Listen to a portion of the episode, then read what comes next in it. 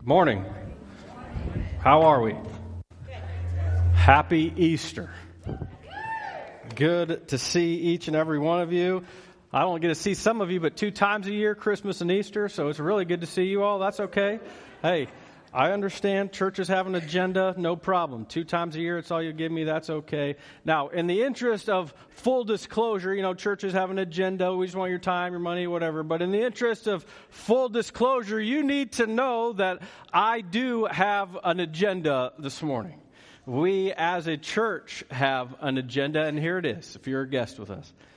We want you to fall more in love with Jesus. That's our agenda. That's what we're seeking after. That every day you'll take some steps closer to Jesus, the man who saved your soul. And that's really what we're celebrating today. And uh, so if you brought a Bible, I'd like to have you go ahead and grab it. I hope you did. If you didn't, there are some free ones in the back. You can also follow along on the screen or there in uh, the notes that you should have received. If you're new to the whole Bible thing, we're going to uh, take a look at a, a book in the Bible called Acts. And there should be a table of contents at the beginning of your Bible. It's spelled A C T S, not A X E. So, uh, you know, thank Shakespeare, not the body spray, if that helps you out. Uh, that's what you need. You should have received some sermon notes. You can follow along there too. But while you're getting there, it's wildly important for you to understand that there are hundreds of churches just like ours all over the world that uh, are exploring what Easter is all about today. And so we're going to take a look in this story in Acts to find out what Easter is all about. And you need to understand that for this agenda that I have for you to fall more in love with Jesus, one of the ways that we like to do that, to help you take your next steps, is we'll take a book of the Bible or a topic that seems relevant. We'll spend a few weeks exploring what God has to say about those things. And uh, like I said, we're going to be in this book of Acts, and really my goal this morning is to get you just interested enough about this book that you'll be motivated, you'll be compelled to come back next week. That's why we're starting this brand new series, and my hope is that you'll come back each week after that when you start seeing some of the stories that are playing out in this book of the Bible. Now, uh, there are some things that we need to understand and clear up about the book of Acts, but more importantly, there are some things that we need to talk about uh, as far as Easter goes this morning. So, the reason we follow Jesus, the reason I want you to follow Jesus, the reason I want you to take steps closer to Jesus is because of one specific event. One specific event that changed human history. It altered history. It changed our time from BC to AD. An event that's so unbelievable, it might just be plausible. plausible. Furthermore, we don't believe in this event because the Bible tells us that we should believe in this event, although that is part of it. The reason we believe in this event is because of the eyewitnesses who saw it happen. The eyewitnesses that, man, this is so huge, who saw Jesus. They did what you or I would do. They took to social media after they saw this event. Their social media was a little bit different in the sense that they actually had to talk to people like face to face. I know it sounds crazy. They couldn't post it anywhere. But uh, nonetheless, these eyewitnesses started telling everybody what they saw. They started walking miles upon miles to villages to tell people what they saw. They started sailing around the world. They didn't just tell people locally, they tried to tell as many people as they could. They started keeping a detailed journal of everything that they were witnessing. And when they told people about this event that they saw, and eventually a group of people compiled these journals into the New Testament canon that is our Bible today. And now, 2,000 years later, we get to read some of these journals. Guys like Peter and Matthew and John, they were disciples of Jesus. They literally got to spend three years every day with this guy together. And we can read guys like Mark and Luke. They were more like investigative journalists who questioned the eyewitnesses about what had happened because, again, this event was so uh, bizarre. They couldn't quite wrap their minds around it. They needed more information. They hung out with the apostles, they traveled with them all around the world. And then there's James. We can read about James, who's the half brother of Jesus. Same mom, different dad, if you're curious how that works out. But James, I've said this before, I think James is the best biblical evidence we have for the person and work of Jesus because we can read in the Bible how James, the half brother, he didn't believe in Jesus as the Savior of the world because that's not what you believe about your siblings, think about that. What would your brother have to do to convince you that he was the Son of God?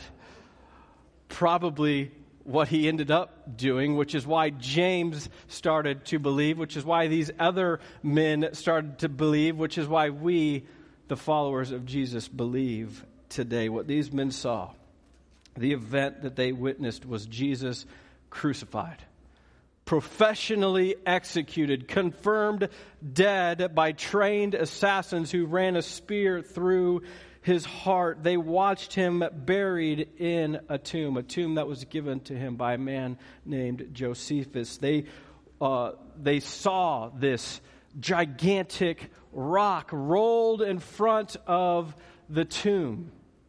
They saw Roman guards standing outside the tomb, but then Three days later, they came to the tomb. The stone was rolled away. There were no guards. The tomb was empty.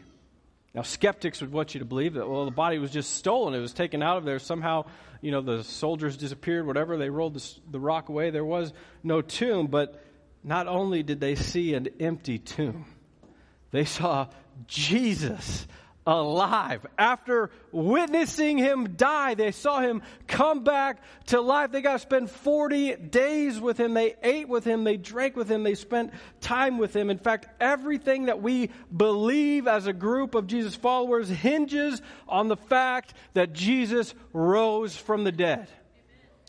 It's the linchpin that holds this entire faith together. If Jesus didn't raise from the dead, then we are still dead in our sins and we of all people should be most pitied, especially on a day like today of what we're celebrating. If this is just some sort of magical hoax, then what are we doing here?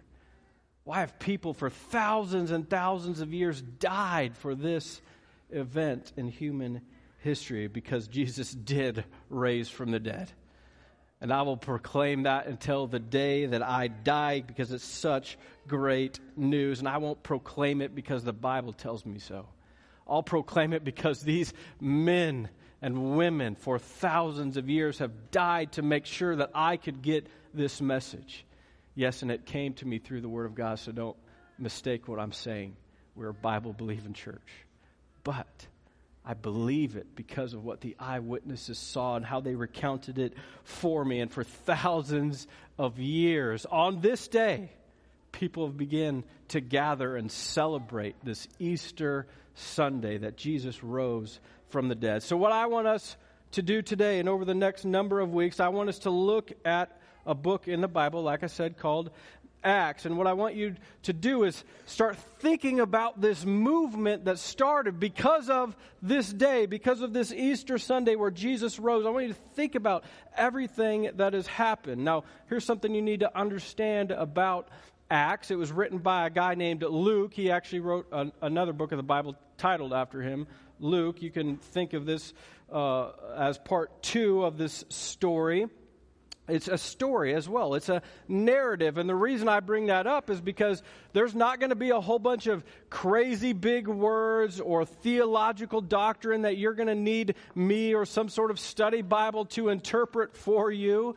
I say that so it would encourage you to read this story and read ahead because as we spend weeks unpacking this book of Acts, there'll be times where we'll cover four chapters at a time, but I'm only going to read eight verses within those four chapters, so if you're not keeping up, you're going to wonder what in the world is happening. But we're going to explore this movement of God's people and how Jesus begins his church. And as you read on your own, you need to understand that not everything you're reading in this book of Acts is going to be prescriptive for your life. So I guess let me do this. Anytime you read the Bible, and I hope that you do, there's a couple ways you can look at it. You can understand is ask yourself, well, what is God trying to teach me here and, and what I'm reading? Is this prescriptive for me? Should I be doing what I'm reading? Or is this just descriptive? Is this just describing an event in the history of the world, prescriptive versus descriptive. I don't have time to break down to how you can actually do that, but I put a blog on our website, very helpful for you if you want to go check it out to determine what is prescriptive and what is descriptive. Sometimes God is just recapping through the men who wrote the Bible what happened and it has no implication on your life, but other times it's prescriptive and it means it should be prescribing some sort of change or alteration in your behavior. So, I'll give you a little bit of an example of this just to kind of help you. In the Gospels, we read about a disciple named Judas who betrayed Jesus for money. That's how the Pharisees were close enough, got close enough to Jesus to actually arrest him. And we also read how Judas killed himself. So the disciples decide that they need another disciple to take Judas's place. We're down to 11, they want to get back up to 12. And so they cast lots, and the lot fell on a guy named Matthias. You can read about that in the book of Acts. So if this is prescriptive, then we need to break out the dice to find out who our next small group leader is going to be. We're going to need to draw straws on our next children's ministry director, right? If this is prescriptive, but let me assure you, we don't play the lottery here for leadership roles. It's not how it works because that's kind of silly. So, if this is just a descriptive event, it described how they chose the disciple. It wasn't necessarily prescriptive for us uh, as a church. So, here's the other thing that I want to chat with you about as far as this book of Acts goes. It's filled with all kinds of signs and wonders, and they're awesome. But they're not the point of the book. When you read this book of Acts yourself, you're going to read about tongues and you're going to read about prophetic words and you're about healing the sick and raising the dead, and they're not the point of the book. Although we will address the miraculous, we will look at how God accomplishes certain things through miraculous means. I do not feel compelled to use this study to unpack for you how gifts work and how the Holy Spirit works on a day in and day out basis. So, if you're one of the more charismatic men and women in the church, praise God, you were all pumped up for Acts. I get it. Please, though, do not break out the tambourines quite yet or the flags and ribbons, okay? Just hold on to your tongues of fire for now. I promise you we'll talk more about Holy Spirit stuff uh, in the coming, uh, hopefully, months, because I have it on my radar to talk about the Holy Spirit. I think it's a big deal for us to get a grasp a little bit on Him and what He does. That being said, you in Acts chapter 1? Okay, here we go. Let's get to it. Start in verse 1. In the first book, O Theophilus, time out. I promise we'll go way faster than that. Okay, don't get don't get worried. But this first book is the book of Luke. I already addressed it. This is part two of uh, a series. Actually, it's kind of like uh, Harry Potter, Chamber of Secrets. Okay, part two in a bigger series. That was a joke. Nobody laughed at that. Okay, let's keep going. Uh, Theophilus, he's a, belie- a non believer. He's kind of representative of Gentiles. Luke is outlining for him, and in a very real way, he's outlining for us why we can believe in Jesus. He did that in this first book. He's continuing on the book. Okay? In the first book, O Theophilus, I have dealt with all that Jesus began to do and teach. Now, hold on. I know I said I'd go faster, but this is, this is crazy. He said Jesus began to do and teach. In other words, it's not finished. There's a movement that is starting. You seeing that? Okay, one of you is. Okay, great. I'll do better, I promise. In the first book, O Theophilus, I have dealt with all that Jesus began to do and teach until the day when he was taken up after he had given commands through the Holy Spirit to the apostles whom he had chosen. He presented himself alive to them after his suffering by many proofs, appearing to them during 40 days and speaking about the kingdom of God. That's what we're celebrating today that Jesus rose from the dead. He appeared to them. He presented himself alive. That's how this movement starts. Because Jesus presented himself alive after being confirmed dead. Verse 4. And while staying with them, he ordered them not to depart from Jerusalem, but to wait for the promise of the Father, which he said, You heard from me. For John baptized with water, but you will be baptized with the Holy Spirit not many days from now. So when they had come together, they asked him, Lord, will you at this time restore the kingdom of Israel? It's a very important verse for you to understand. We talked a little bit about this last week that for a thousand years, these Jews had been enslaved by foreign kingdoms. They were promised a Messiah, someone who would save them from this slavery. They thought Jesus was that guy. And so they were intent on asking, Are you going to restore the kingdom, the kingdom that we had with David a few thousand years ago? Will you bring that back for us? These Romans, not super hospitable, Jesus. We would prefer if somebody else was leading us. Will you do that and take care of that for us? But he said to them in verse 7 It's not for you to know times or seasons that the Father has fixed by his own authority, but you will receive power when the Holy Spirit has come upon you, and you will be my witnesses in Jerusalem and all Judea and Samaria and to the ends of the earth. Now, notice how Jesus spun that. They were asking about his power.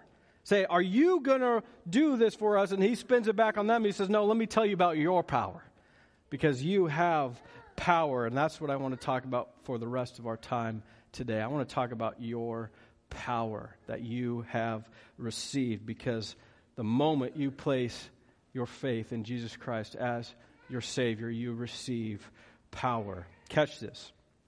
Jesus said, Y'all need to wait for this power. You will receive it at a time later on, so wait. But for you, you don't have to wait.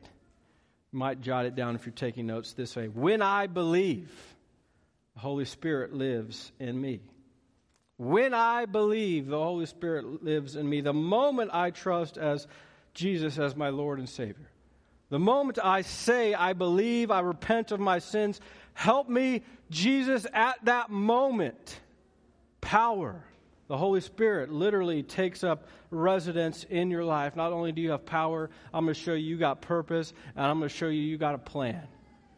That's what this verse, Acts 1 8, outlines for you power, purpose, and plan. Let's talk power. Jesus tells us, men, you're going to receive power when the Holy Spirit comes upon you. If you know the story of the crucifixion, you might remember that when Jesus died on the cross, when he cried out in a loud voice and yielded up his spirit, the curtain of the temple was torn in two.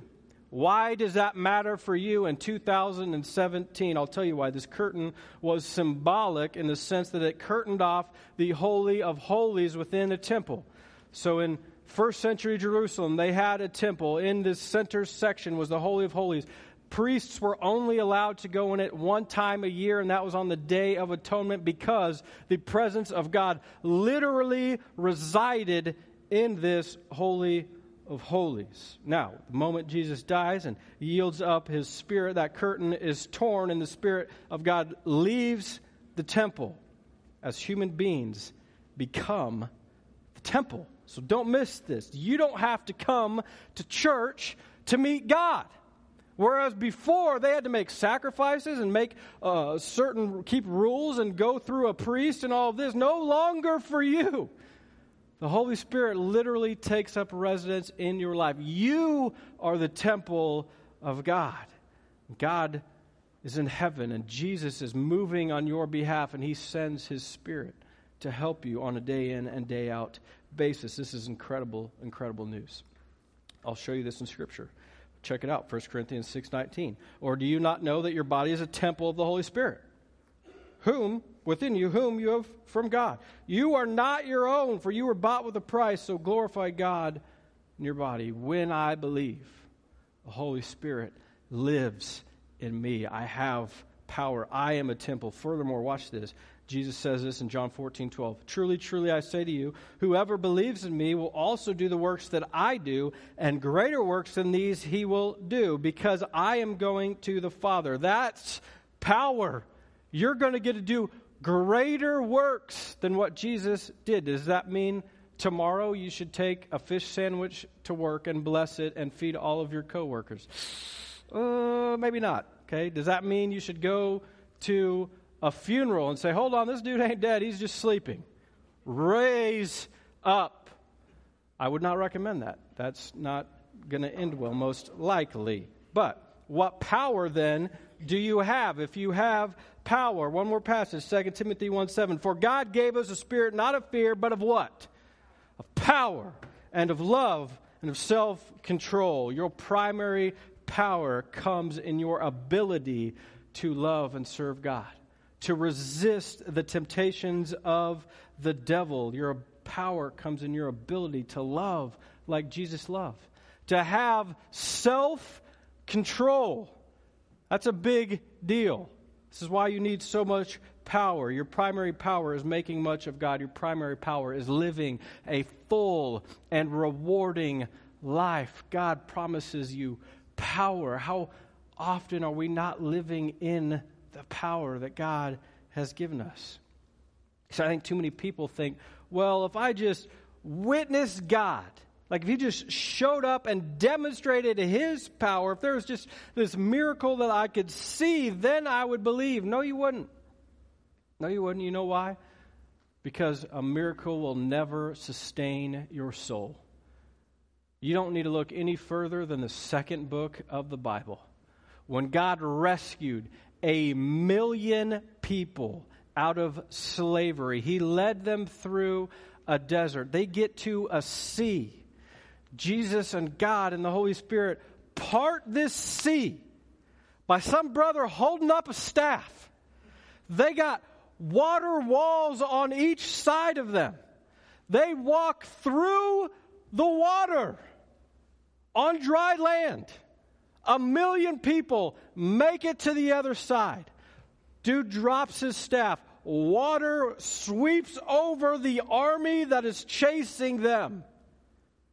And within the week, these people are melting down all their gold jewelry, making a cow and worshiping it after some wild orgy they just had.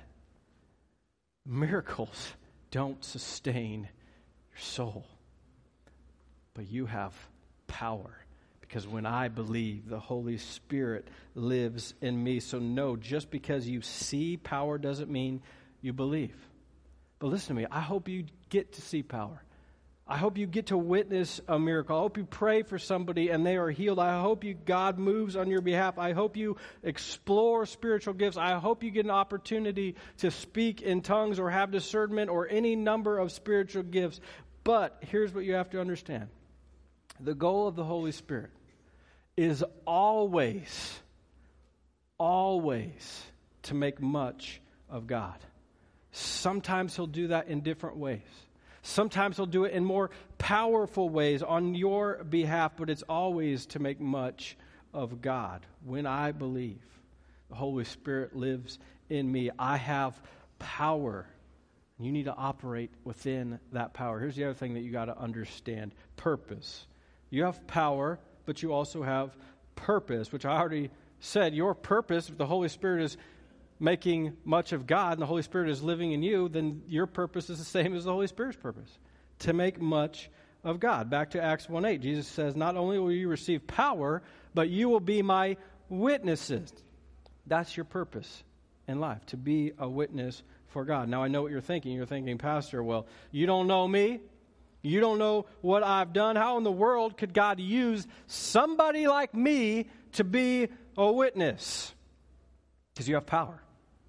Because when you believe, the Holy Spirit lives in your life. Our problem is we think we have to be something other than what we are in order for God to use us. We think we need more. Give you a weird analogy. We've probably all heard of Bic and Schick razors or Gillette. They've got commercials on all the time, and they all promise you uh, more razors. There's the Schick Quattro X15 version 19 with titanium blades that have little robots spinning on those blades with lasers that somehow graft the hair from your face. This is more is better promotion because what you probably don't realize is there's not a whole lot of scientific research out there demonstrating that more razors is better. In fact, a scientific study just came out not that long ago that they put out, and it demonstrated that technique is way more important than the number of blades. It's why professional barbers still use a single blade. This is just a marketing ploy to get you to spend more money. How's that make some of you feel? Not great. That's okay. I'm going to make you feel better. How does this apply to your spiritual life? Because everybody thinks they have to be something more in order to be effective. And it's not true. You just have to use what God has given you. You don't need more Greek. You don't have to understand your Bible better. You just have to live your life in a God glorifying and magnifying way. That's how you'll be effective. And here's how I can prove it to you. Watch this Romans 12:1. So here's what I want you to do God helping you through the power of His Holy Spirit. Take your everyday, ordinary life, your sleeping, eating, going to work, and walking around life, and place it before God as an offering. Embracing what God does for you is the best thing you can do for Him. Don't become so well adjusted to your culture that you fit into it without even thinking. Instead, Fix your attention on God. You'll be changed from the inside out. Readily recognize what He wants from you and quickly respond to it. Unlike the culture around you, always dragging you down to its level of immaturity, God brings the best out of you, develops well formed maturity in you. He gives you power, He gives you self control. It's your everyday life that points people to God. What do you do in moments of stress? How well do you love your spouse? How well are you parenting your kids? That's what non Christians are looking at. It's not if you can decipher Greek or parse verbs or you never cuss. It's how are you living life? What are you doing with what God has given you? That's what people want to see. People want to see a hope, and you have it. If you're a follower of Jesus, you have hope. You have what everybody is looking for in this life. You have power. You have purpose. Finally, you have a plan. This is going to go fast. Check it out. But you will receive power, and the Holy Spirit has come upon you, and you will be my witnesses in Jerusalem and in all Judea and Samaria and to the end of the earth. God's plan is to spread this mess, Easter message all across the globe for all time until he returns. Jerusalem, local. Judea and Samaria, national. Ends of the earth, international. Fact that we have a God that loves you so much that he wanted a way for you to access him, that you can come to him with everything. In fact, that God gives you power to resist temptation and to live a free life a life free from guilt and shame and sin, no matter what you've done. The fact that this access costs you literally nothing. You can't buy this salvation. You can't earn this by suddenly cleaning yourself up. Jesus, God's only Son, paid your price already, and it was a hefty price. Yeah, your sins deserved punishment. But Jesus took that punishment for you. Jesus already paid your price. Why are you still beating yourself up? Jesus took your beating for you. Fact after this beating, Jesus has life for you power, plan, purpose. See, if you get nothing else I say this morning, you have to understand this that this Easter message, it matters every day not just today. fact that Jesus rose from the dead and conquered sin and willingly, willingly paid this price for you so that you might have life. Why would he want something bad for you? Wouldn't. If he took death for you, why would he want anything bad for you? People always think that God's trying to keep something from me. I know fun, Pastor, and I'm not seeing it, and that's a lie from the devil. When the Holy Spirit lives in me, I have power, I have purpose, I have a plan. But only when I believe, only when I trust in the fact that Jesus came to this earth and he died a death that was meant for me because my sin was separating me from God and made a way for you to come into the presence of God. This is the greatest news in the history of the world. And we don't just believe it because the Bible tells us to believe it. We don't even believe it just because Jesus tells us to believe it. There's been a lot of prophets and teachers out there telling us to believe some crazy things. We believe it because of all the eyewitnesses who saw it happen. But this is the only religion in the history of the world whose founder says, I'm God. And I'm going to prove it to you. I'm going to go into this grave, and three days later, I'm going to raise from the dead. And it happened. It happened. And because of that, you can be made new. All your sins can be forgiven, past, present, and future can be forgiven because of the power that's in Jesus when I believe, the Holy Spirit lives in me. Let's pray. God, we love you. We thank you for time that we have today to come and open up your word and celebrate what you did for us on our behalf. Jesus, thank you for taking my penalty that was due me on that cross. Thank you for separating yourself from God so that I wouldn't have to be. Most importantly, Jesus, thank you for raising from the dead. Thank you for giving me power. Thank you for giving me a purpose. Thanks for giving me a plan. And God, I just ask that you send your Holy Spirit in a powerful way right now to convict each person here this morning of how they need to take their next steps towards you, what they can do with their power, how they can live their life on a day in and day out basis to glorify you. If you're here this morning and you've never believed, you've never put your trust in Jesus, in order to receive this free gift of salvation, this power, I want to give you an opportunity to do that right now. The Bible says all you have to do is confess in your heart and believe in your mind that Jesus is Lord and you will be saved. So I just want to give you a second to confess in your heart. Say, God, I'm sorry. I repent of my sin.